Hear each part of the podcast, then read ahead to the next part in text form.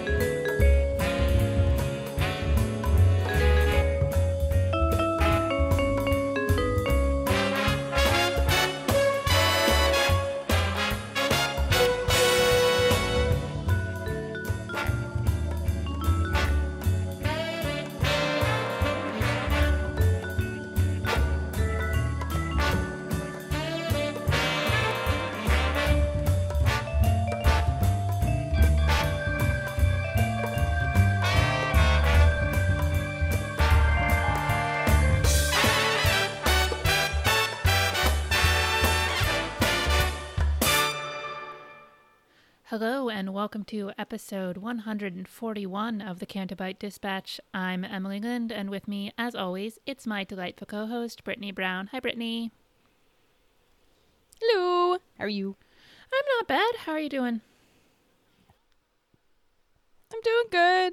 It's it's getting really hot here, so it's it's just really annoying because especially having to, you know, stay inside or stay at home, like there's not a lot to do then except there's like the pool then there's sitting next to the fan and then going on the treadmill is just annoying because it's just like a big sauna in there in the garage. So I just I don't like this heat.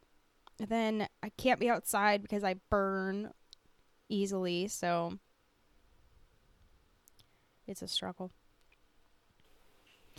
Yeah, I'm glad it's not that hot here yet. I know, like in the beginning of all of this, like it was so cold outside, and it was raining mostly, and I'm just like, yeah, okay, it's fine. But now, just with you know, with the weather coming back and it being warm, it's I don't like it. And then, but our dryer was finally fixed because we were dryerless for like a month. So that's nice. Yeah, that's better than having to hang everything out. Yeah, that that got annoying real quick. But yeah, I spent all day yesterday doing laundry. And then today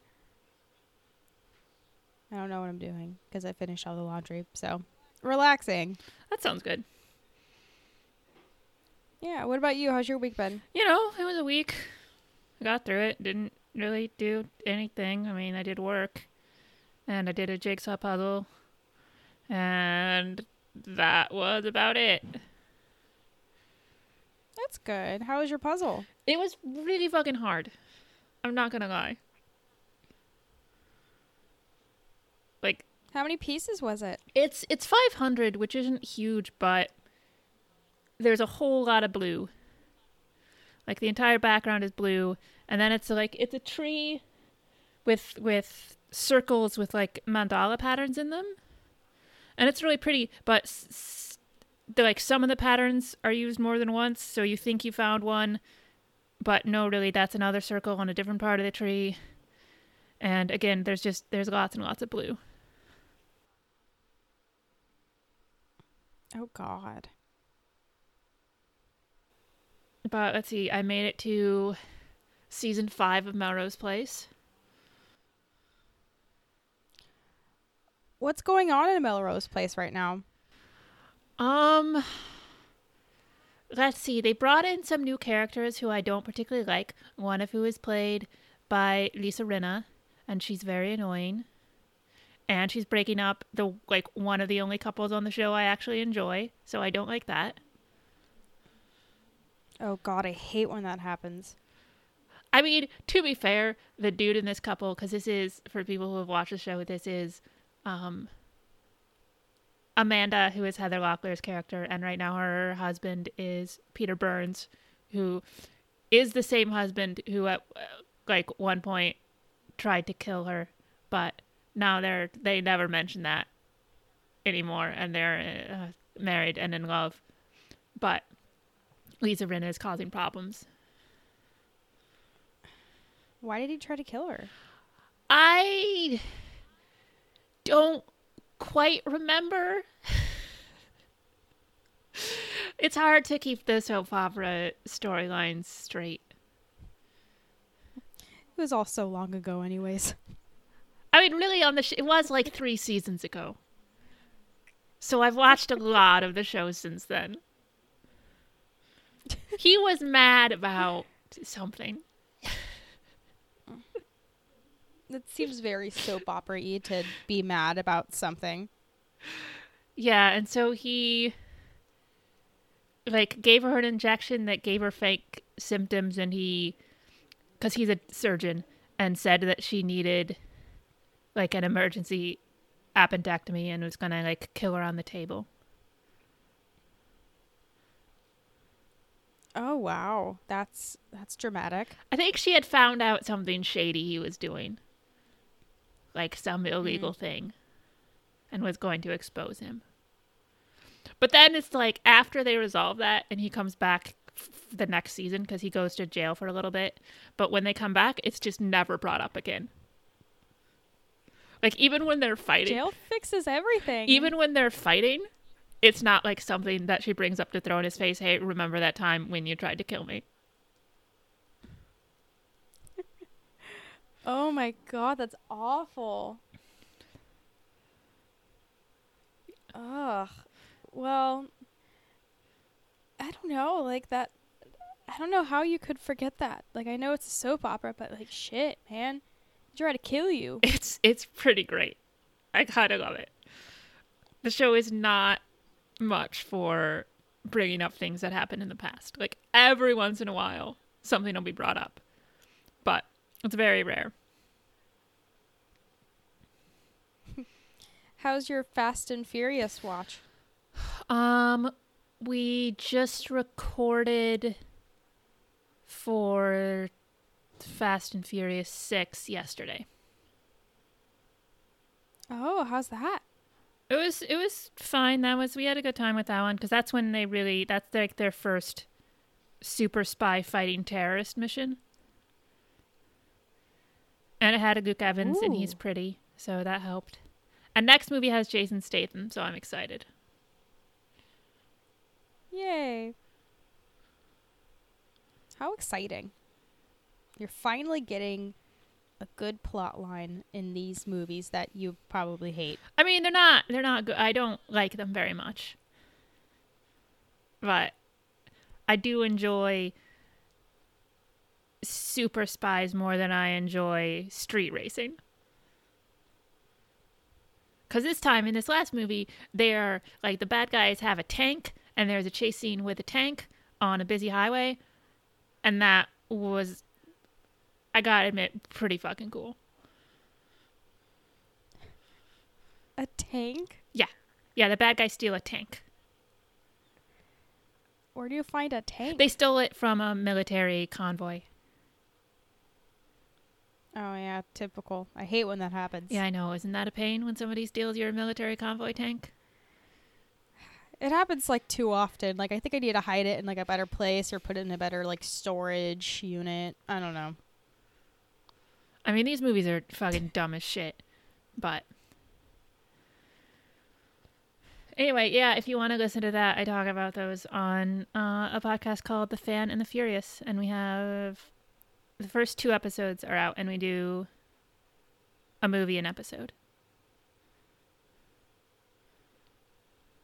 Yeah, I, I definitely recommend it. I recommend anything that Emily does or eh, I, everything Emily does is pure gold and you should listen, especially this because I would have never put Emily and Fast and Furious together. okay, when you said this, I thought you meant our podcast, and I'm like, it's weird to plug our podcast on our podcast. I don't know if that's the most efficient way to do it. hey guys, you should listen to Canto Bight Dispatch because Emily Lind is on it, and anything with Emily Lind on on it is good. Even when I get weird, listen please. Oh, and I was on. I'm gonna find the episode number because when it when this goes up, they'll ha- uh, it'll be like the second newest episode. But I was on Rogue One, a Star Wars podcast for winners, and that is one with a W, and that is episode 211. And they're also on YouTube now, and you should check them out. Just look for Rogue One Pod. That's exciting. I hear they have like a producer now too. Yeah, he's um Darth Pizza who is putting their YouTube stuff together for them. And adding adding Aw, vi- that's, adding That's really nice. Yeah, he's adding visual cues and stuff. It looks really good. Oh, well, that's good. I'm, I'm happy for them. I'm happy that you were on. I mean, obviously, it was a good time because Johnny and Mike are two of the nicest people in this fandom in, in real life. Yeah, it was I think it was a real love fest.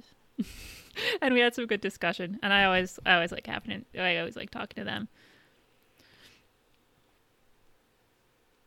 Okay, so I was gonna ask, have you been to Chris Fresh's island on Animal Crossing yet? No, I haven't, but I, I don't want to be too pushy about it, you know, because I, I love Chris Fresh, and I, I I I don't want him to feel like I'm using him. For his special Australian fruit. Yeah, well, that's the thing is that the, the fruit thing, like, is like I don't know if it's a myth or a legend or like real life. Like, I hear bananas exist, but I want I want to see it for myself. Like, I want to be in Australia for like a little bit, like just to see the differences. Like, I hear they have really cool fish. They have sharks. I hear we don't have sharks. All we have is fucking sea bass and common butterflies. Like, they have like all these different kind of bugs and fish and things that just are really cool. And I want to be in Australia. Yeah, but if you were over there, you'd probably want the things that you couldn't get, and you'd want to visit somebody's American island.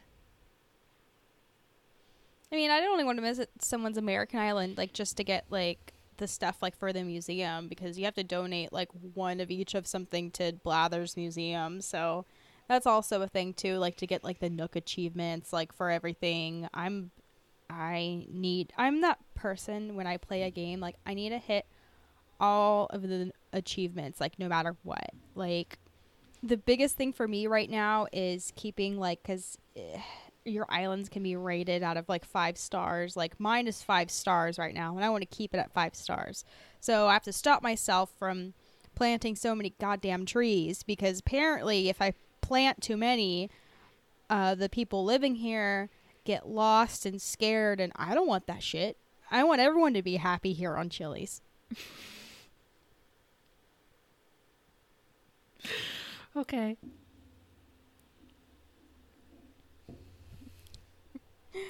So. I, I saw that they released an episode of the Geek Dudes. Uh, how was that? I mean, it was mostly fine. I mean, okay, no, no, that sounds bad. It was a really good episode. It was an enjoyable one because they were doing like a bonus one where they were uh, answering listener questions, and that was fun. But Chris Fresh, my fiance, complained that I have not been sexting him, which I mean, I haven't, so fine. But he has also not been sexting me, and so I don't understand why the onus is on me to initiate Chris Fresh.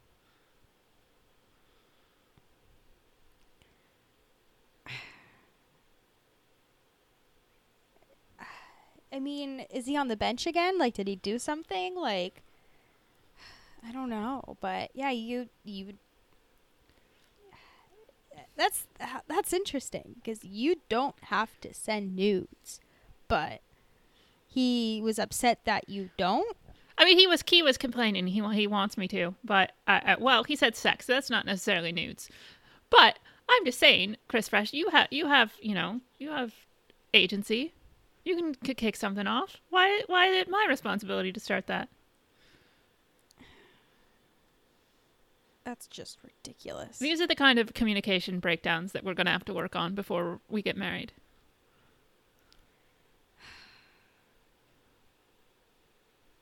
Fresh. Come on, fresh. Well, I I hope other than uh, that that the episode went well. I, I always enjoy listening to them, and I recommend that everybody listen to this. Listen to them. They're a very funny, geek based podcast. They really are, and they're all just wonderful dudes too. Even Fresh, who uh, is Chris Fresh. yes, yes, he is. That's the best way to describe him. There, there's no one on this planet like Chris Fresh. Uh, that might be a good thing. Oh man. I mean, I really like the one that we have, but two of them would be a lot. Imagine if you had like a twin, like two f- two freshes out there. That'd be wild. Crazy times. Anyway, should we talk about some Star Wars? I mean, we might as well because we actually have some Star Wars to talk about this week. Yeah, and it's not just hey, we saw an episode of the Clone Wars. There's actual like developing news that has happened. It's it's a lot. It it makes me feel like we're back in the old days of news. Right? It's very cool. Yeah. I was not I was not expecting news. And some of this uh, a little of it is actually from last week that we missed, but we'll get into that in a bit because there is Star Wars Cassian Andor series casting news, and I am really fucking excited because Genevieve O'Reilly, who played Mon Mothma, is coming back to play Mon Mothma in the series. Yay. Shit, I'm excited, but I feel like I'm more excited for Emily for this. I mean, I've been saying from the beginning this is what I this is what I wanted to happen, and I like, f- you know, I had my fingers crossed that she'd at least make a guest appearance. But the fact that they've announced this makes me believe that she's gonna have like an ongoing role in it. That's exciting. Ugh, I'm so excited. I love her. And um the other casting news out of this uh this is on a Hollywood Reporter article. They're the ones who broke it. And I was very excited when uh Hosberger from Blues Harvest sent this to a DM chat I'm in and then I immediately freaked out. But um the other actress is Denise Gough, who I was looking through her IMDb and she's worked quite a bit, but I don't recognize her from anything. And apparently last week they announced, and I completely missed, that Stellan Skarsgård of Thor and other kick-ass things and being an awesome actor is going to be in it. And Kyle Soller, who I also was looking at and don't really know. That's exciting. This show is most likely going to live on because I feel like I heard a lot of rumors that this wasn't happening, but they got a fucking cast. Yeah, it sounds like it sounds like it's really going forward. I mean, as much as anything can go forward right now. Yeah, I love it, but we'll see. I'm just I'm happy for our, our our lovely friend Catherine. She must be over the moon about all of this Cassian news.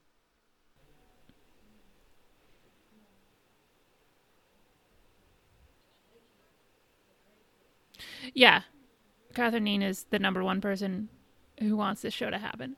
Probably even more than Diego Luna wants this show to happen. Oh man, I, I hope that the next celebration we have, he's there so she can meet him. Yeah, I would pay to see that. Oh my god, that would be amazing.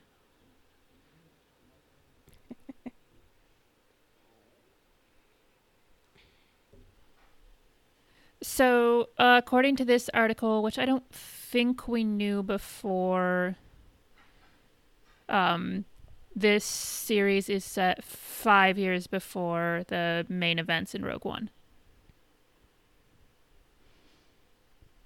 Five years. So I just think of where Solo is in all of this. Like, do you think that do you think that this is going to be all connected and all these characters are just going to end up seeing each other and meeting each other? I mean, they're gonna do something annoying at some point.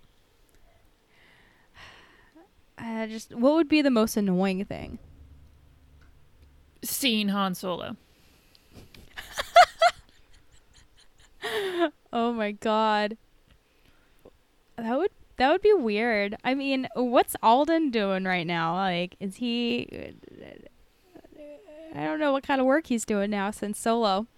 I don't know. I don't particularly like him and have not tracked his career, but you can't have him involved in any way with the rebellion.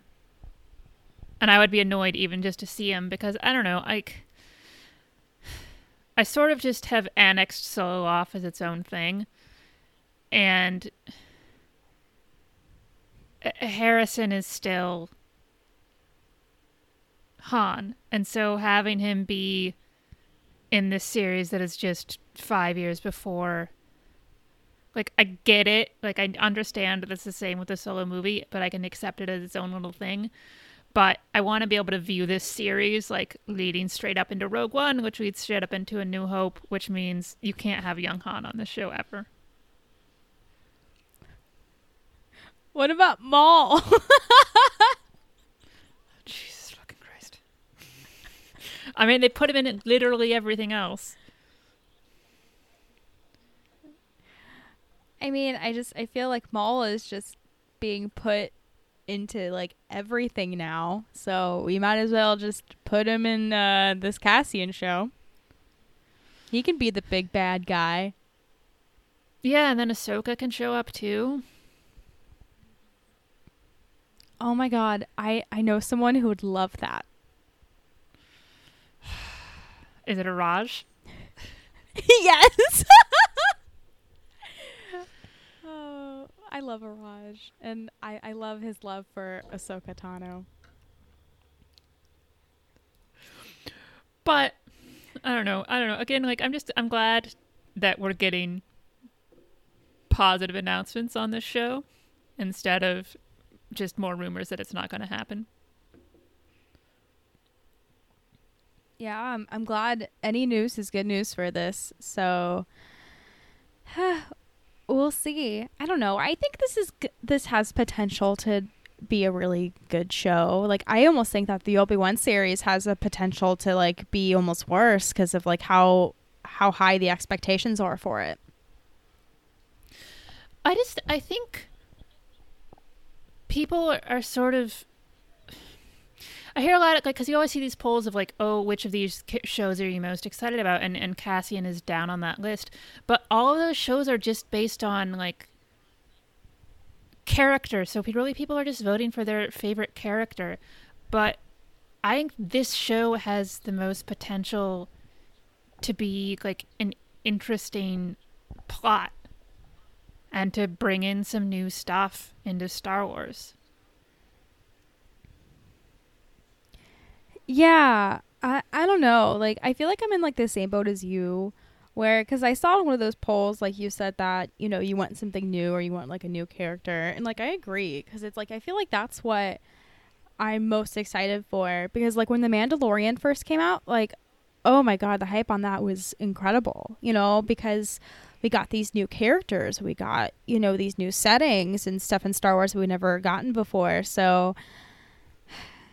I feel like I'd want that versus, you know, something I already know because I feel like my expectations on what I already know are going to be like way higher. Yeah, it's it's just it's just such a strange thing to try to like compare the the hype to like Cassian and Obi Wan because Obi Wan has been part of Star Wars forever, and Cassian was a character in one movie, and so of course when people are just thinking about the characters they're most excited again. People, I mean, other than Catherine Neen, like people gravitate towards Obi Wan, but I don't know. I just I'm much more interested in the potential story here, which is a lot of, of, of politics in the you know the early days of the rebellion, and you know maybe you you pull in some stuff that we got in Rogue One, like the the different the different sects of the rebellion. Like that you have people like Mon Mothma who have one goal, but then you also have the people like Saw Gerrera and sort of how those splits happen and everything and all the politics there. That's much more interesting to me than potentially like Obi-Wan goes on a mission. Episode one, uh, Obi Wan goes on a mission. Episode two, Obi Wan continues that mission. no, but I, I agree. And one thing I loved about Rogue One was that like the rebellion, like it, it didn't get a good light mostly. Like it was kind of dark, and you know they made some very questionable decisions. You know, like killing Jyn Erso's dad and everything. So I would love to see a darker side to the rebellion because I know that it's there. I just would love to see it like not. Yeah, and it's you know Positive. it's still going to be on a show on Disney Plus, so it's not going to be you know super hardcore or anything. But we did get glimpses of that in Rogue One. You know, I mean, we have we we meet Cassian when he straight up kills that dude. And you know, you have Cassian's whole thing there of like the reason he's so gung ho on this mission with Jyn is because he feels like he's done so many terrible things in the name of achieving their goal that he, he wants to, you know, he wants some sort of salvation. And I like the idea of of seeing some of that shit happen. Yeah. I don't know. This show has a lot of potential. I just hope to actually see it one day. Yes, hopefully hopefully next year we'll actually be talking about the show Ah, as it's airing.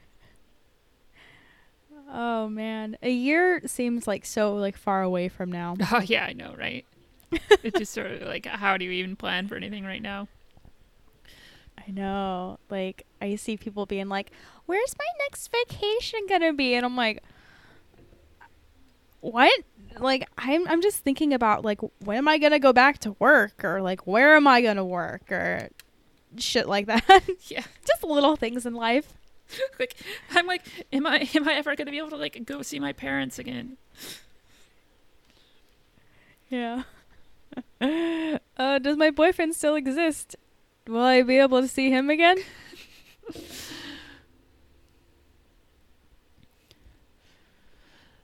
Um, in other, we actually, sorry, almost all the, not almost, oh yeah, almost all the news we have this week is Star Wars live action TV show related. Because the other thing is, and not not surprising, but it's good to know, which is Variety had an article out saying that Mandalorian season three is already in the works, and apparently.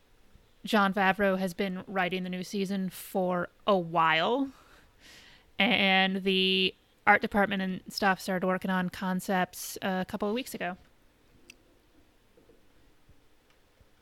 Wow. That's exciting. I mean, it's predictable, but any news is good news, I guess. Yeah, and I like I like going into season 2 knowing that there's a season 3. Yeah. And it shows that they're, you know, confident about the series too, which is really good. And God, I'm I'm skimming this article and like I forgot for a second that Ahsoka's gonna be in it. And then uh, just reading that that's just that's just like so interesting that they're gonna do that cameo. Mm. Like I still can't get over that of how interesting that's gonna be. man, fingers crossed it's a cameo.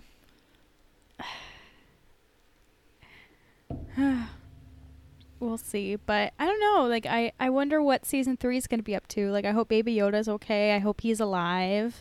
They can't First they're never going to kill Baby Yoda. I don't know. They're not I they're, mean, they're like, not killing Baby Yoda on a Disney show. I mean, they've done a lot of. Disney has done a lot of things, but They've never done anything like that.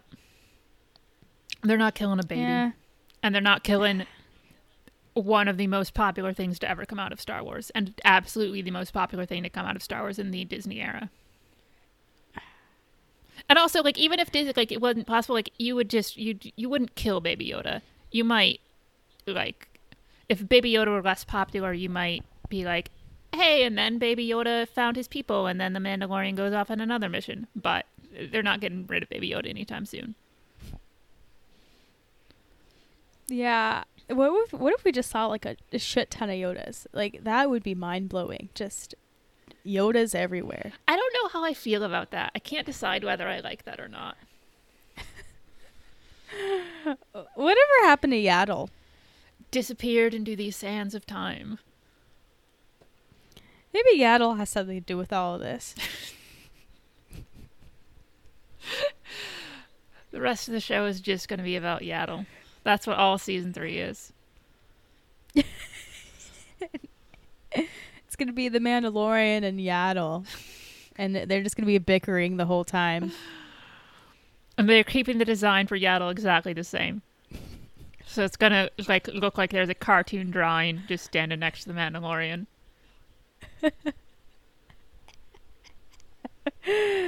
Oh man.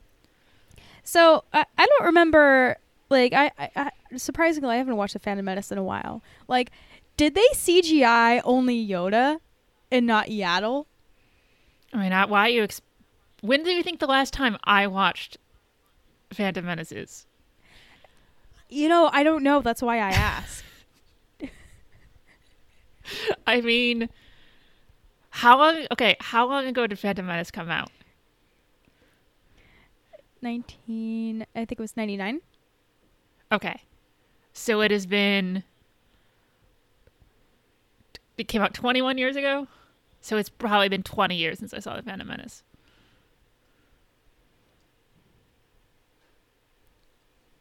Wow. You haven't seen it since then? I mean, I, I would have seen it like when it came out on home release. I, I mean, that's certainly the last time I would have seen it all the way through. I might have seen like bits and pieces on, like, hanging out with friends or something at some point.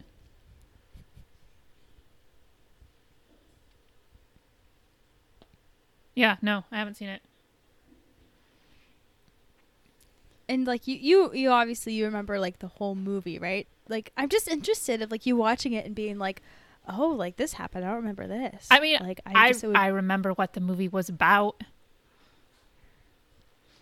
I just would be so interested if like your perspective on the Phantom Menace could like change like once you watch it for like the first time in like 15, 10 years. 20 years but i yeah, i don't i mean i don't think it would be favorable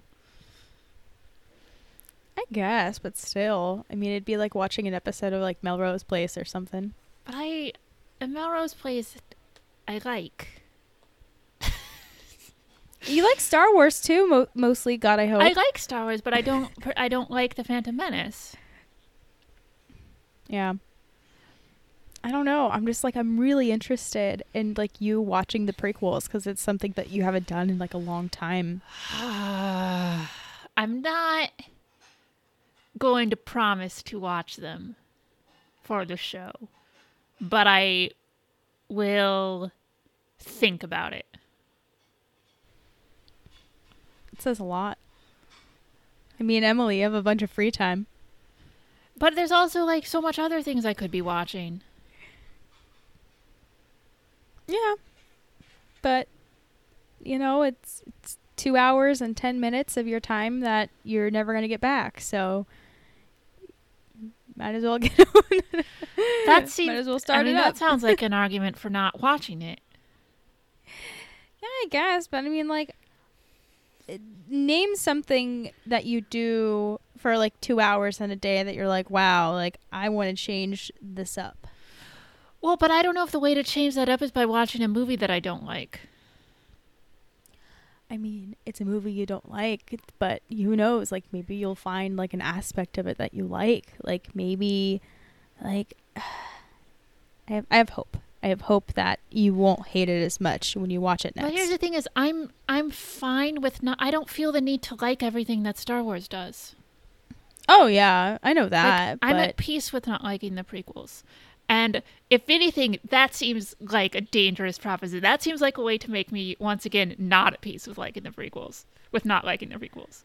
I mean, I mean, you gotta you gotta be confident about your answers for everything. So you might as well watch it. okay. Here's the thing, though: is if I watch it and we talk about it on the podcast and I fucking hate Mm-hmm. it, then that's going to be what the podcast is me talking about.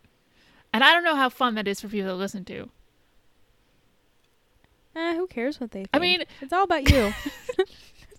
I mean, I know that we do this podcast mostly because we just like talking with each other, but I think at some point, you know, we like to actually to have a product that people don't hate listening to. yeah, but I mean, like, I'm here and people listen. You know, like, do you think that people really care about me watching Deadwood or me watching a Dolphin Tale with Harry Connick Jr.? Fuck no. I mean, Like, I, people come here to hear what you think about shit. I don't think that's true. I think it's like 65% true.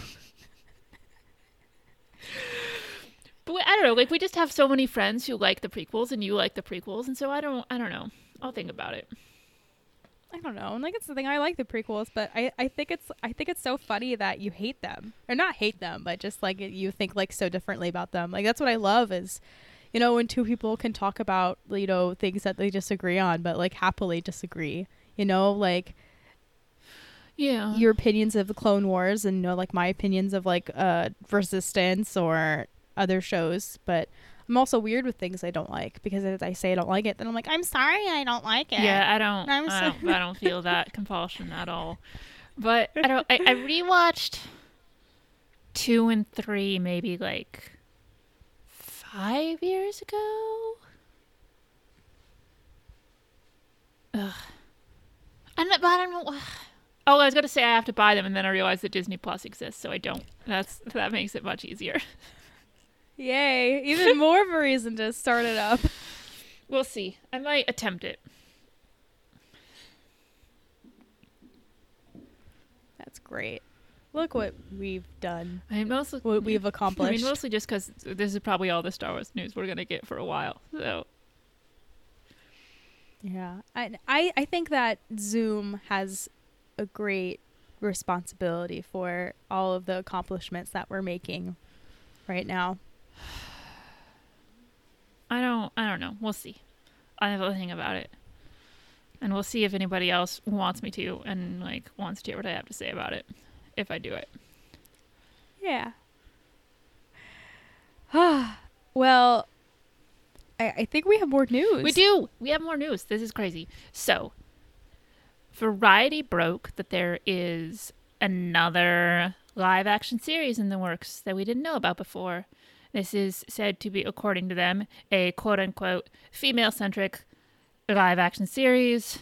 This is being written and show run by Leslie Headland, who is a co creator and showrunner of Netflix's show Russian Doll, which I watched the first couple episodes of and really liked, and then just never bothered to go back to because that's what I do with most shows on Netflix.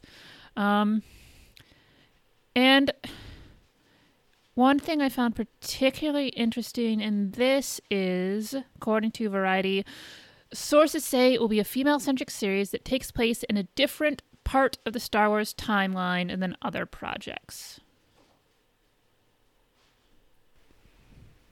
Hmm. Yeah, and hopefully that means like a way different part, a place in time, and not just like five years earlier than something else. Just could we could we get out of these like two eras that we're always in, like events before Revenge of the Sith or after Return of the Jedi? Like I just I, I want something new. Yeah. yeah. We know quite a bit about these 40 odd years.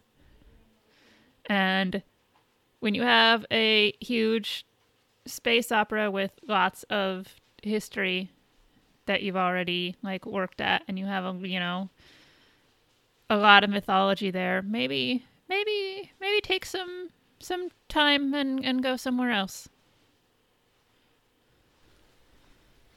Yeah, God, even like like before like Attack of the Clones would be like a little better, but also it's like I want to get out of these movies, you know. I want to get like into areas that we've actually never been in before, you know, like rumors of that Old Republic series or whatever that we might get. Like I don't know, like that's, that's something new at least, but Yeah, just like give me anything that's set in a different time period right now.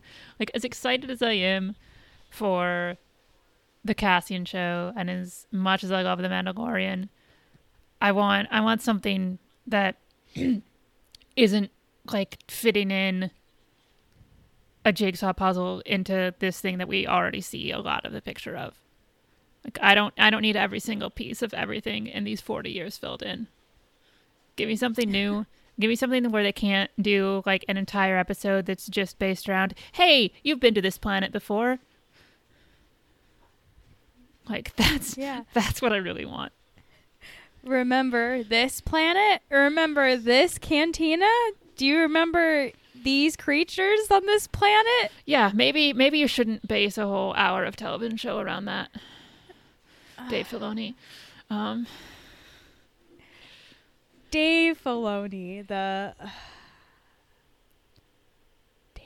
We'll, we'll get we'll, we'll get to Dave soon. I, I have some I have some opinions about Dave, but I I think what's interesting about this too is the how it's female centric. Like I, I I think that's exciting. I think that we're going in the right direction of you know actually having a show where there's not only like one or two girls and the other one being like a character that we only see like one episode. Like Yeah. I I think that's great and I I think that, you know, we get more characters and more like different points of views like that. That's fantastic and I I'm interested about this, but at the same time I'm like god, is it even going to happen because it's just they say this all the time. Oh, this person's gonna do a Star Wars show, or this person's gonna do a Star Wars show. Like, isn't Taika Waititi doing a Star Wars show? Like, we, haven't heard anything about it since. Or uh, d- d- trying to- Taika was rumored to be doing one point and said, "Hey, that's a rumor, but I'd like to do something." oh, yeah, d- we'll see. I guess. I mean, I think if they don't give Taika a movie or a series, they're insane. But I know he's such a good director. Like that last episode of The Mandalorian that he directed was so fucking good. he's great. I love everything that he's done. He is the fucking best. And Yeah, yeah, but. I'm I'm excited here to have a female um writing and and running the show. Um hopefully female centric doesn't just mean you have one lady in it, which is like something that they tend to do. Like I think we were we were made some promises before that have not come to pass. I hope it's not a a Rogue One situation where they think having Jyn is all the female representation they need.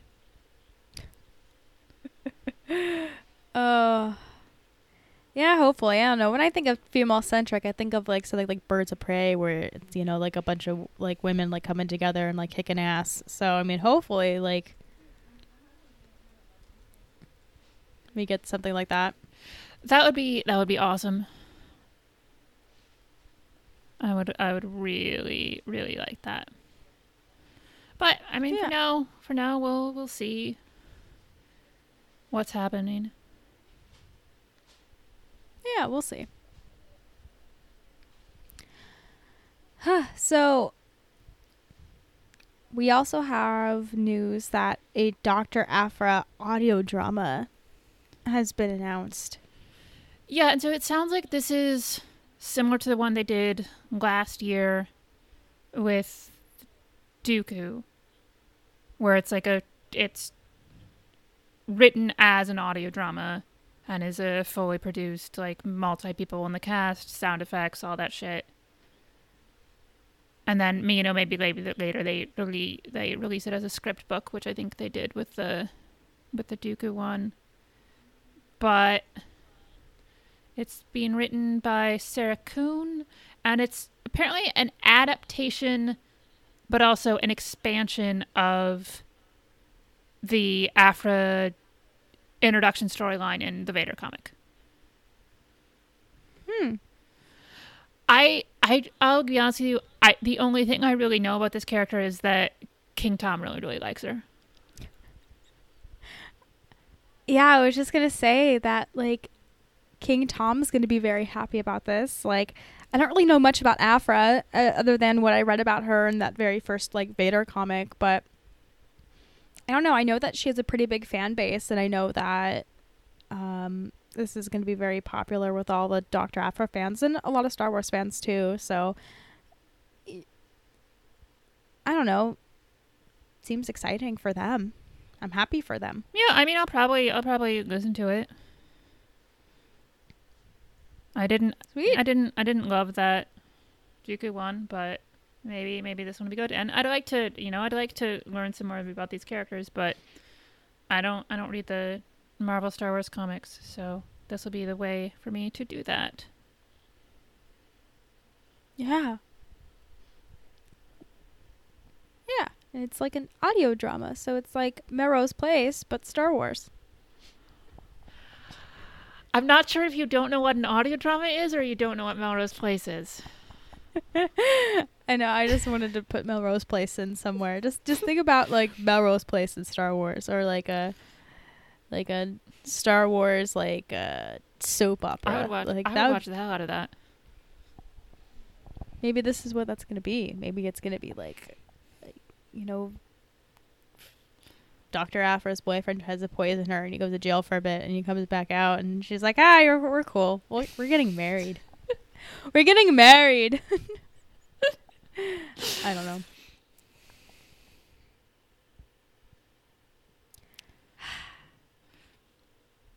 So Emily, Yes. did you watch the Clone Wars? I did watch the Clone Wars. What'd you think? It was good. I mean, yeah. I thought maybe one too many big villain speeches from Maul. I could have done with one less of those. But overall, overall I liked it. That's good. Um I thought the I thought the lightsaber battle between Maul and Ahsoka is really cool, especially when they were out on the beams. But it is hindered by the fact that you know neither of them are actually in any peril in this. Since we know, I mean, we don't know Ahsoka's ultimate fate, but we know she doesn't die here, and we know that Maul doesn't die here, and we know exactly when and how Maul dies. So that makes it a little less exciting, but I thought it was really well Yeah. done, and it's cool knowing that that was all like they had, you know, Ray Park, and I don't, I don't know the name of the Sun Woman, but they did the motion capture on that, and so it looks great. Let me look her up. But yeah, I I also thought that was like so interesting too. Like I was really paying attention to the choreography of the fight and it was really good. Like I understand like it's probably expensive as hell um to do that, but it was really good. All right, so who is the stunt woman who motion capped Ahsoka Tano? I remember seeing her name in the credits, but let's see. God, I, I would love because it's like you know I'm looking up like hey who is this actress and it gives me this like article and just it's going on and, and just give me the I want the answer. just give me the fucking answer. Okay, Lauren Mary Kim. Okay. But I mean, it's it's, it's a pretty badass fight. Yeah, it was really good. the The episode as a whole was really exciting, and I feel like part of that was because, you know, you're. I was trying to piece together like everything what was going on in the um episodic films like during this time. Like I was wondering, okay, like where are we in Revenge of the Sith right now? Like where how close is Order 66 because I feel like Maul just kept going on and on about it. And I have a lot of thought about like why all of a sudden like Maul has become this, you know, villain with these like great speeches and everything. Like honestly, like yeah, like that was really cool like seeing Maul do that, but like why wasn't he doing that before? Like what I like I don't have any problems with this episode, but this episode existing makes me have a lot of problems with the past episodes that it just seems like we went from like like the first level of like a building to like the very top.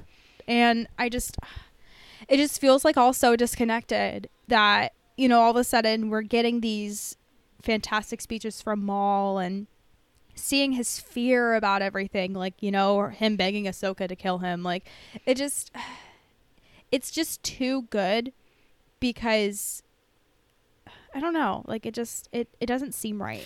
It, it to a to a certain degree, I would I would say yeah, it doesn't seem quite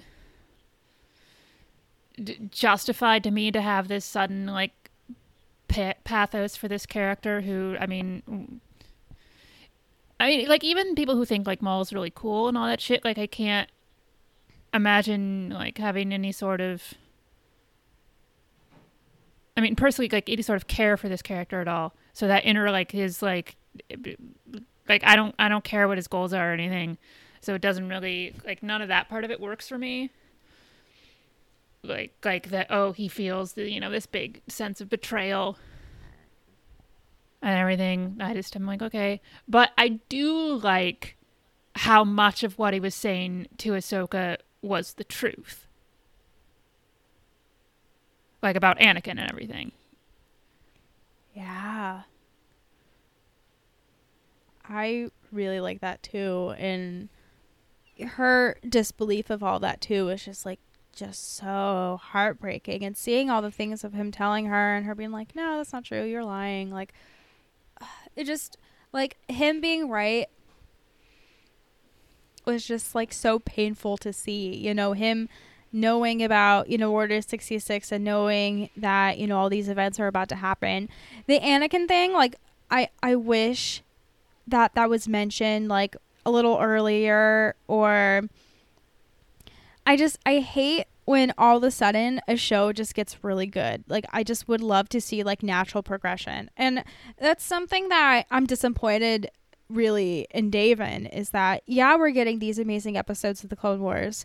And yeah, I shouldn't be complaining, but fuck you, I'm going to complain and say that we should have gotten like a normal amount of progression like through these last couple of episodes or last couple seasons like to this cuz I feel like ep- like last season of Clone Wars and this are like completely different levels and it doesn't match up and it's just annoying that we're getting this good of content and that we weren't getting these last couple episodes. so would have you liked these episodes to have been worse Well, no, I just think that I would have liked some sort of like progression, like with like Maul and because you know I don't know, like maybe I just need to like go back and watch, but these are just like so good that I'm like, wait a second, like these last couple episodes of Clone Wars weren't? Like I just I feel like that all of the energy is like focused on these episodes and it's like what about the other episodes? You know like why like why even uh, bother to do them? Yeah, or like why why wasn't I don't know. And maybe it sounds dumb, but I just it makes me wish that we would have gotten like some sort of like foreshadowing that you know like this would happen like with like Siege Mandalore or something. But unfortunately, this is one of those shows where you know they started it and they didn't know how they were going to end it, so they're just doing it like piece by piece by piece, like kind of what they did with like the whole Star Wars trilogy. But I mean, I think I think the sort of the arc nature of Clone Wars has always sort of worked against it, and to a certain degree. And that yes, you get to explore lots of different things and and lots of different characters, but it also gives you a really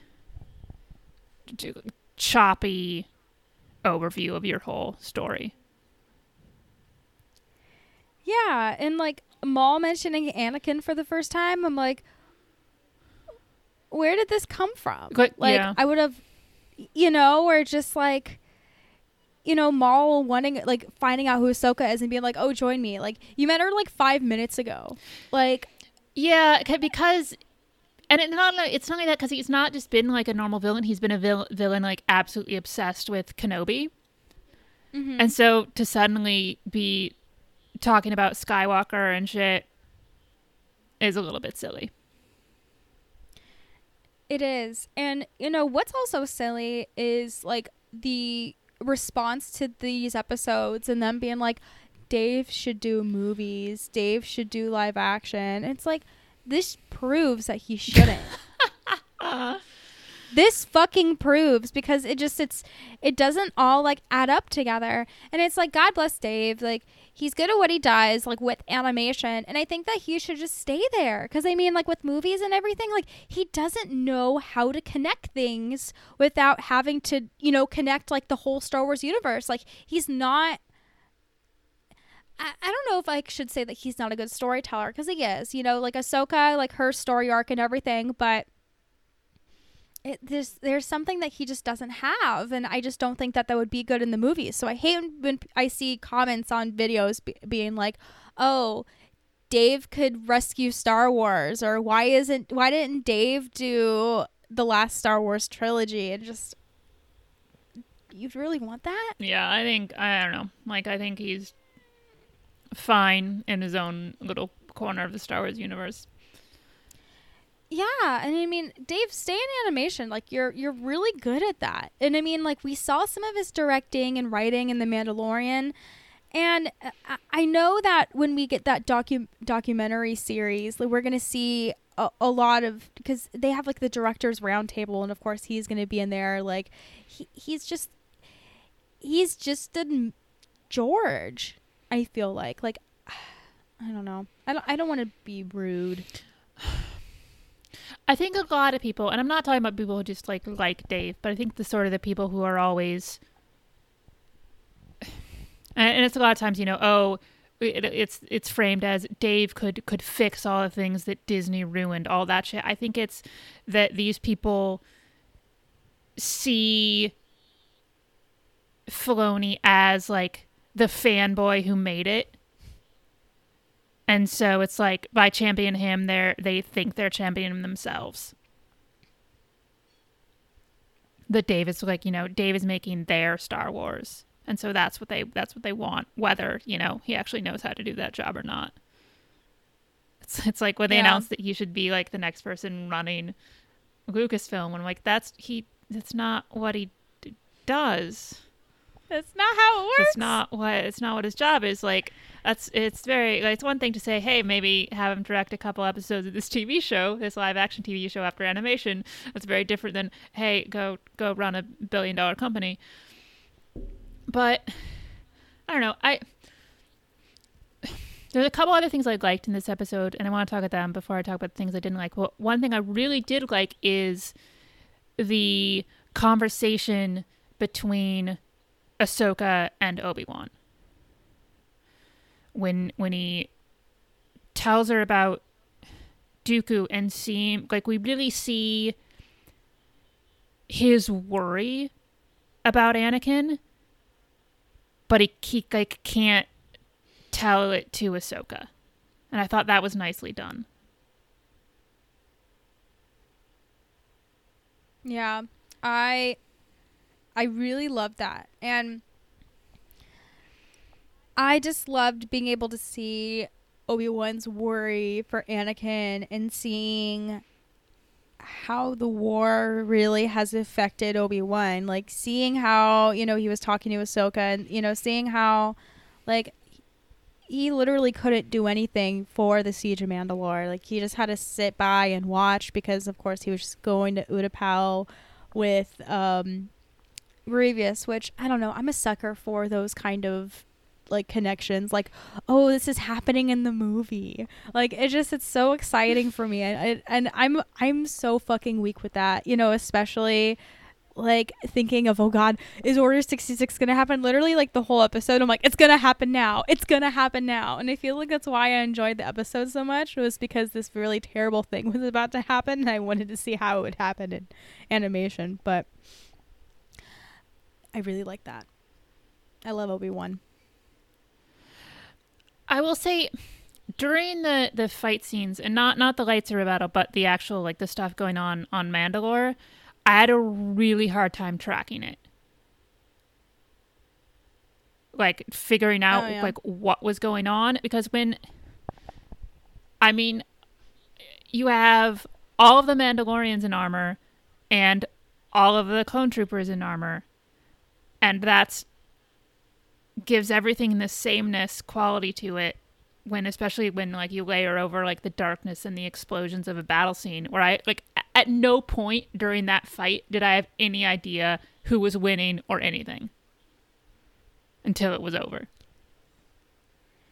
Yeah, and Maul's like a fucking cricket too. Like he jumps like back and forth and he hides and it just it just is so confusing sometimes because he just runs away and you're like, wait, what, what's what's going on? Like you know when they first see each other in the beginning of the episode, then he disappears and they're just like, okay, we're gonna move on with our stuff. And all of a sudden, all of a sudden he's in the throne room and then like he has Jesse with him and he's just like, okay, yeah, I already got what I needed from you. Go back. Like it just that was weird and i feel like that's going to be something that you're going to talk about that you didn't like. I mean i didn't like i just sort of like blew past that because i'm like well here's a clone that i don't care about although every time that there's just a clone named jesse makes me laugh. I just uh, i feel like too that there were like a lot of connections like to the force awakens and the rise of skywalker or not rise of skywalker the last jedi like when when Maul has his hand out and is like, "Join me, Rey. I mean Ahsoka. Join me." And then like when he's getting all the the information out of Jesse, I'm just like, "Man, I've seen this shit before," you know. oh stuff you've seen before in in star wars wow Yeah. I don't know. What? But so what were some other things that you liked about this episode? Um, trying to think.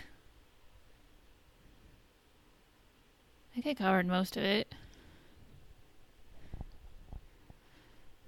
Um, I don't know. I kind of, I kind of liked that we're already like we feel like we're like this episode is actually moving along. Like I felt like oh this is the second one in this last four episodes we're gonna get like a big hunk of filler right here and it didn't like it's definitely not that since you even have you know Maul getting captured and shit. Um, I don't know like when they show Maul's little conclave of bad guys on the holograms and you see like Dryden Voss and shit. I as much as I don't like hey, look at all this shit that you've it's somebody you know on Star Wars. I kind of wish we could have actually seen a little bit more of that. Because if you're going to put it in, at least just like fucking do something with it. Yeah.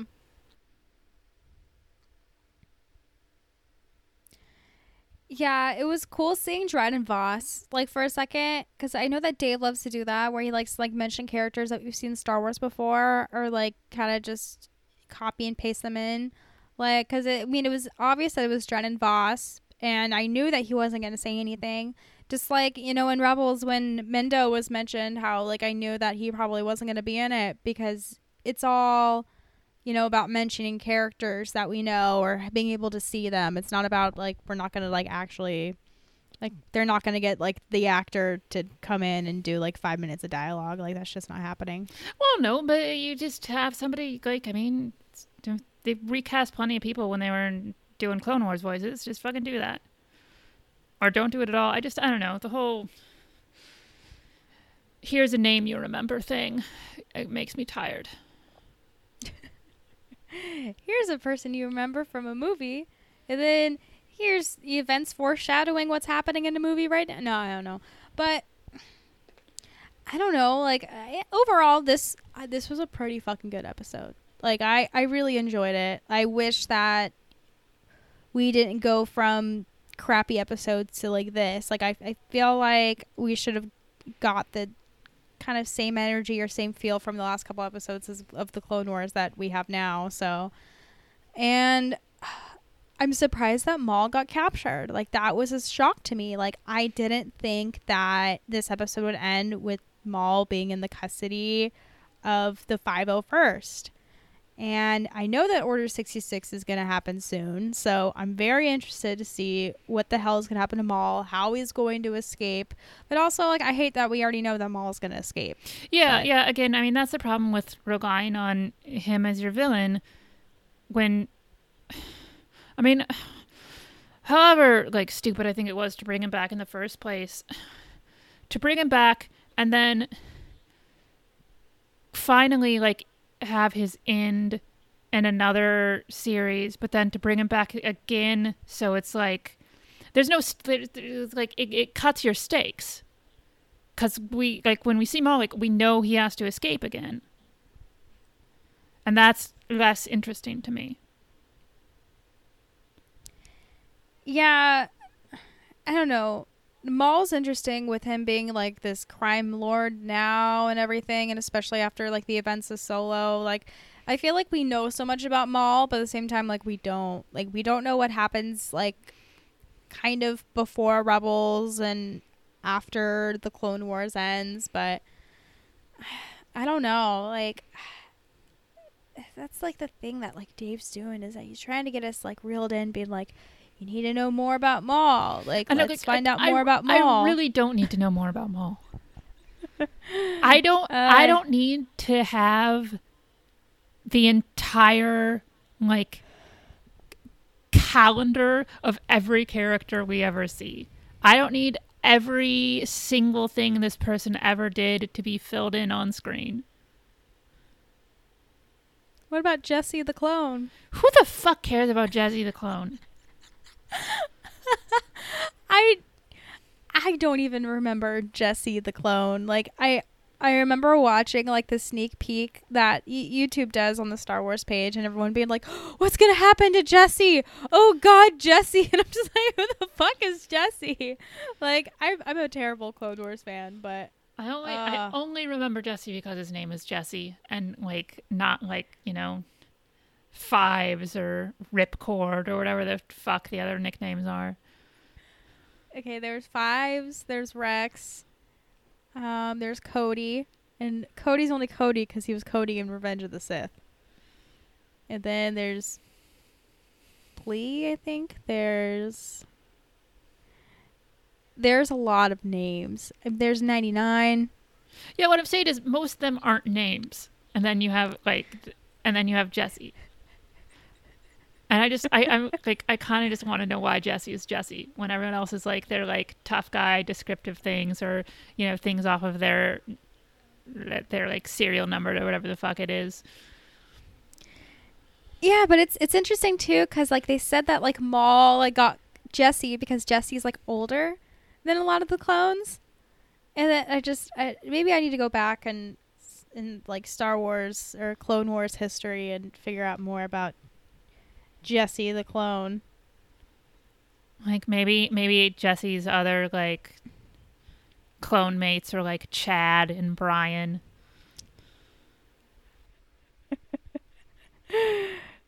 Uh, well, his name is CT5597. Um, he is a private. He was born in 32 BBY, and he served on the Battle of Umbara, and he participated in the hunt for General Grievous. And I feel like a lot of them did because Grievous also is like a cricket and like you see him for a second and all of a sudden like he's hiding like making a bunch of noise in your room and you're like where the fuck is this cricket i want to go to bed but there's a fucking cricket in here like that's grievous A coughing cricket. uh just all these bad guys are crickets in star wars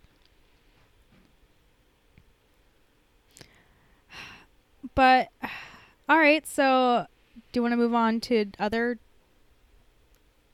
other uh, entertaining Yeah, you watched you watched more you watched more Deadwood. i did So you watched did. you watched episode 2 Deep Water. yes What'd you think? It was good. Um, Seth was very angry this episode. Like I feel like he was like calm, cool, and collected the last episode, but he was just like so mad. Like even just like being in Al's presence, like just pissed him the hell off. Yeah. and it was so weird to see. Yeah, uh, Bullock Bullock has a bit of a temper, uh, especially when it comes to to Al Swearingen, and that's something that will be throughout the series. That sort of um, contentiousness will will it's sort of you know it's always at different levels depending on what else is happening at the camp, but yeah, he he does not like Swearingen.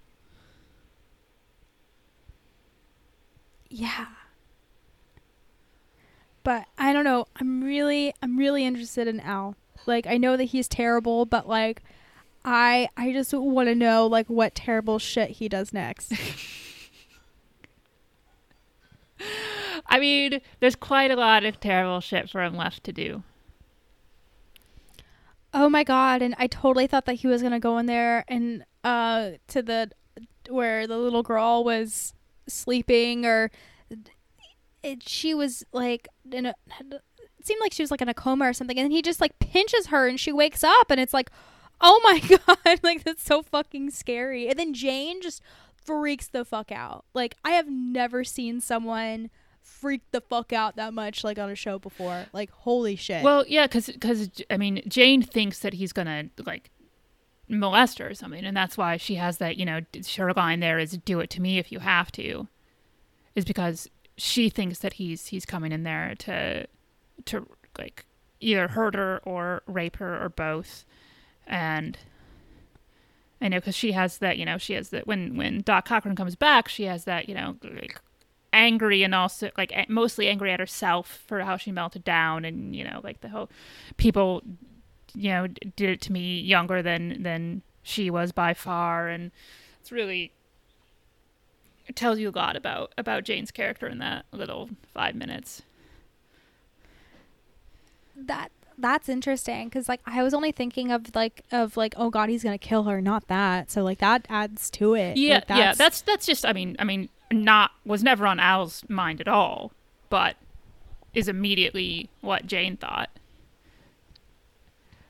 And that's yeah. awful. Yeah, but I mean, Al Al's the kind of guy who will order somebody to murder a child, but doesn't it's not it's not a child molester or or a rapist. yeah Just you know, be but will you know again tell somebody to murder a kid.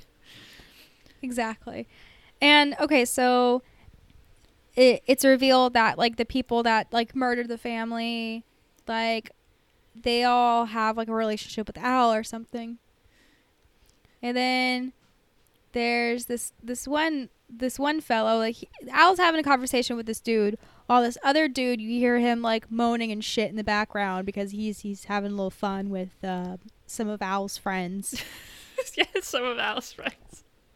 and he comes out like naked like very naked and like i didn't know that hbo showed penis Oh yeah, lots of it. like i because i mean like yeah i do because i watch euphoria and you see a bunch but like i i saw like maybe because i've been like quarantine for like two months now but like that was a penis Not just any penis. because it's Nick Offerman playing that character. like I, I like he was like holding it Yeah. and like it was it was just a lot It's- and it just yeah. it, It's confronting. it felt like it lasted forever Because he's just like that's that scene like honestly like when i think of this episode i just think of nick offerman holding his dick like that's just that's this episode for me I mean, fair enough, really. The show actually has quite a bit of naked dudes. there's more penis Not like not like a ton, okay but they don't shy away from it. I'm just not used to seeing penis. I just guess like I just I was just so surprised. Like, yeah, you see boobs every episode. Like, God, uh, The Outsider, you saw boobs like every episode, but like, uh, wow. But yeah, I didn't know that it was Nick Offerman until you told me. I just I texted you and I'm like, there's a penis. It's it's one of my favorite little factoids because I mean this was before like Parks and Rec and everything, so it's really I mean it's a fairly small part. You know, he's he's in and out of the show pretty quick because Nick Offerman, you know, wasn't like a known actor or anything back then. So Yeah. But okay, so I feel like there's like a bunch of different like plots right now. Like there's like you know, Seth and Al. I know that's going to be bigger. And then there's all this shit with Brom Garret and I don't know, like there's just something about Brom Garret like he doesn't really seem like the sharpest tool in the shed. he's not particularly smart. I mean, he already, you know, fell for this scheme of Al's, and now it's he's beginning to s- suspect that this was a scheme from Al, but being the, you know, he's the rich guy from the city, you know, he's not used to dealing with people like Al, and he's used to being able to get what he wants because he's really rich and has a powerful father who has connections with the Pinkertons, and so uh, he doesn't quite know what he's getting into. He thinks he can sort of bluster his way to getting what he wants, and that might not be the case here. Yeah, it's just he seems like so like painfully dumb, and then he's like talking to his wife, like, and talk. It just you would think like a normal conversation with like a husband wife be like, hey, here's what's going on with work, but he just like talks like down to her, and it's like it. it that's what it seemed like, but Yeah, I, I don't yeah, know. partially that would be the time period, yeah, and and partially it is is that Brom Garret's just sort of an asshole.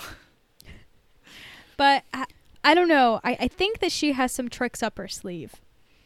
I don't know. I think she's a smart lady. Like I, I think that there's there's I mean obviously like there's something in there because she's just like, oh yeah, you talked to him and oh yeah, you said that he was a nice guy. Like she fucking knows everything. Like he's talking to her, but he's like, oh, do you remember when I told you this? Yeah. Oh yeah, I remember. I remember. Like she fucking knows everything. Like don't play dumb with her. Yeah, like she she definitely knows before he did that he got swindled.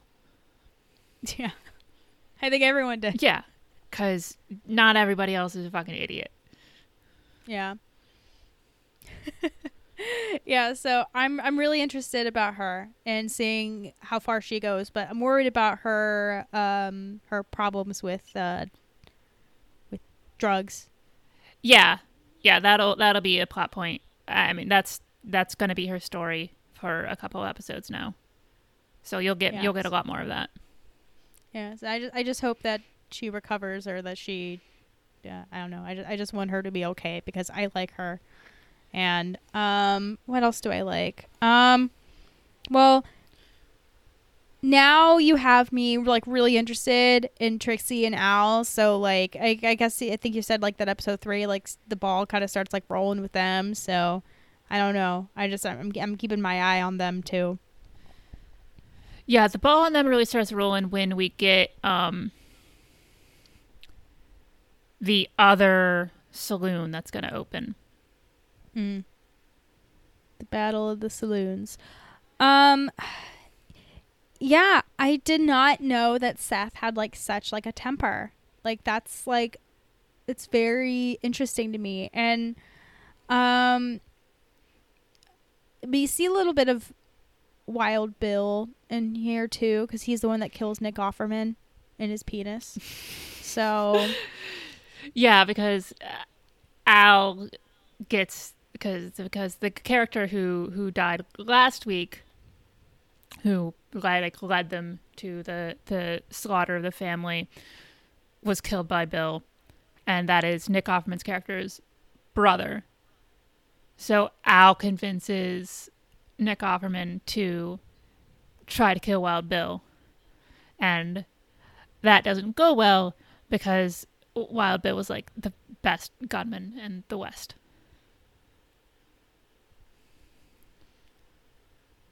Yeah, it, it's just it's interesting how like one by one by one like all those guys go that like killed that family, but like Al was like fucking pissed that like not only they came back, but like that that little girl was like still alive too, and thinking that you know all that she can do and all that she could say, but I don't know, like I feel like Al is like a little like too worried about it, like especially like knowing that like the little girl like you know obviously like she's not gonna recognize like the people that did it because like they're all dead now, but Well, yeah, I mean his his worry was I mean even the suggestion that it wasn't, you know, that it, that it, was white guys who did this would mm. be able to get lead back, get back to him.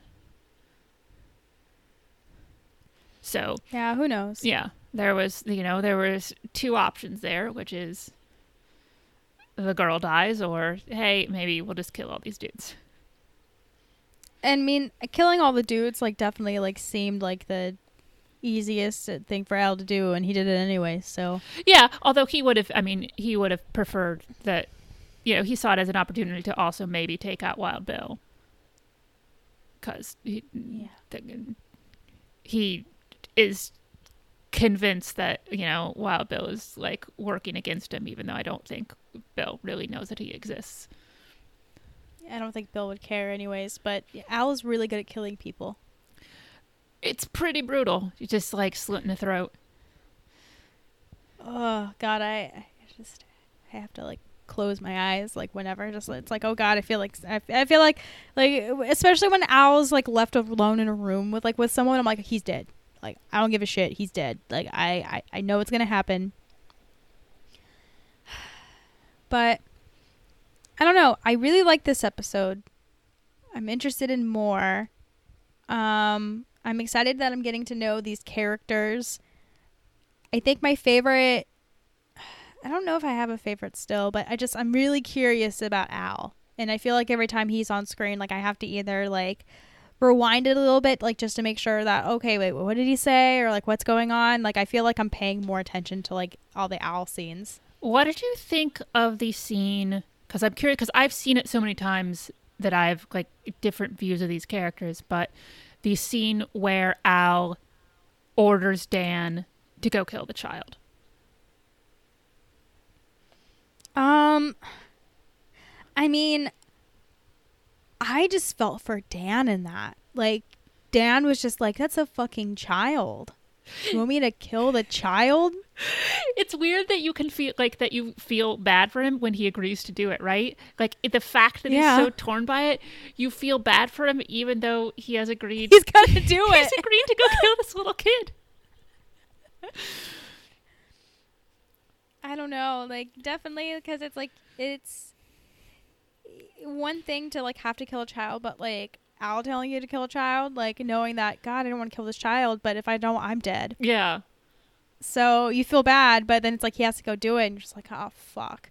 And he's just like he looks like he's like crying as he's about to do it. Yeah. Just- He is, and that's why I mean that's why he's so really ends up being so grateful that that Doc actually stands up to him. And I love Doc Cochran in this scene. yeah. When I mean he knows how easily Dan could kill him, but he's he's not he can't whatever corruption, you know, the doctor might look away from and turn a blind eye to, this is one thing he can't. Yeah. So at the end of the episode, um Jane takes him and then she takes him with um Cochran, right? So what happens so she and um Charlie Utter, who is the other guy who works with Bill, have Oh. like have the kid out in the wagon and that's when they're that's when they're singing row row row your boat. And Dan and the doc tell Al that they ran off with the kid. When really that I mean that's obviously like what they arranged. Mm-hmm. And at that point, since everybody's dead, like it's become too much of a hassle for Al to worry about. Like it's not worth killing the kid now. Yeah, more problems will arise later that have to do more with the child that survived that brutal killing of her family. But maybe we'll see. But so you're still you're still interested in the show. That's good. Yeah, I mean, I'm definitely gonna watch like next week's episode. Like, I, I like how it's like you know like one a week for me because I don't want to like binge at all. Like, I want to give myself time to like think about everything that's going on. Like, I want to treat this like a normal viewing. Yeah, I'm I'm I'm interested. There's some because I know what's coming up, so I'm sort of. I mean, there's a couple things in episode three that that sort of is going to start in a, a change of course for the show. So I'm interested to see how you take these developments. Hmm. Well, I'm glad that next week we'll have some juicy material to talk about. Yeah, yeah. There's some there's some big moves. And maybe we'll also have new Star Wars news too. I hope so. I hope this trend continues. I suspect Oh, it won't. Yeah, I'm I'm not too confident about Star Wars. I mean, maybe that next episode of the Clone Wars will be good too, but you never know. But I think um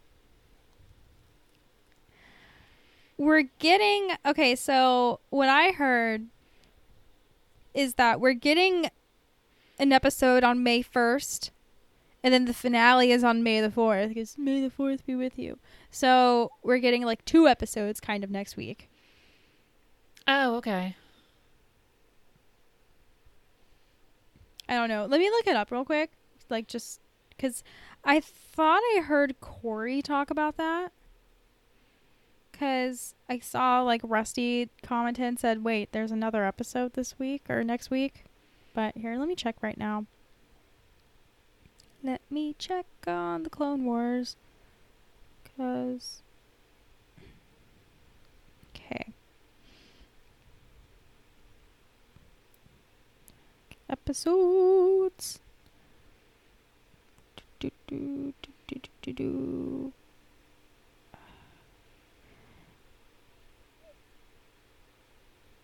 Yes. So, um, episode 11 Shattered will be on May 1st, and then Victory and Death will be on May 4th.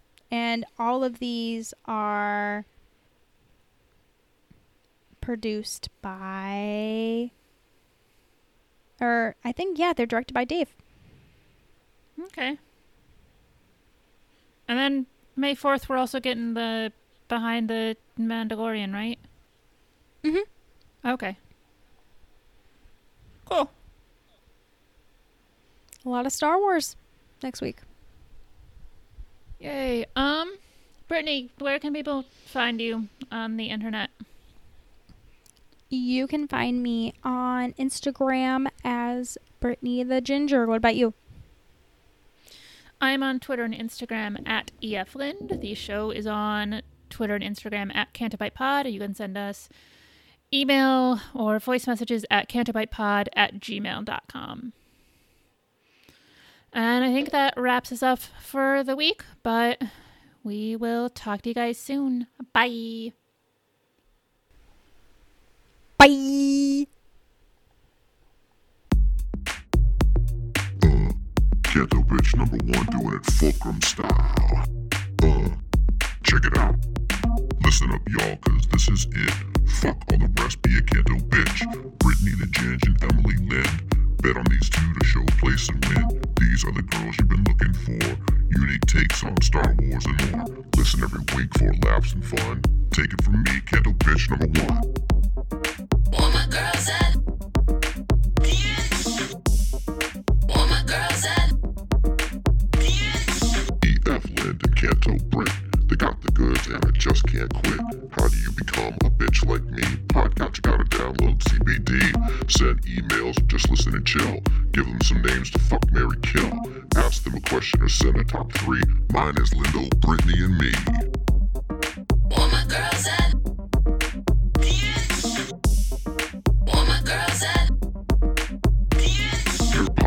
good, but my girls are better. Check out some folks, they want a bang and a refresher. Asajj Ventress and Kylo Ren, yo.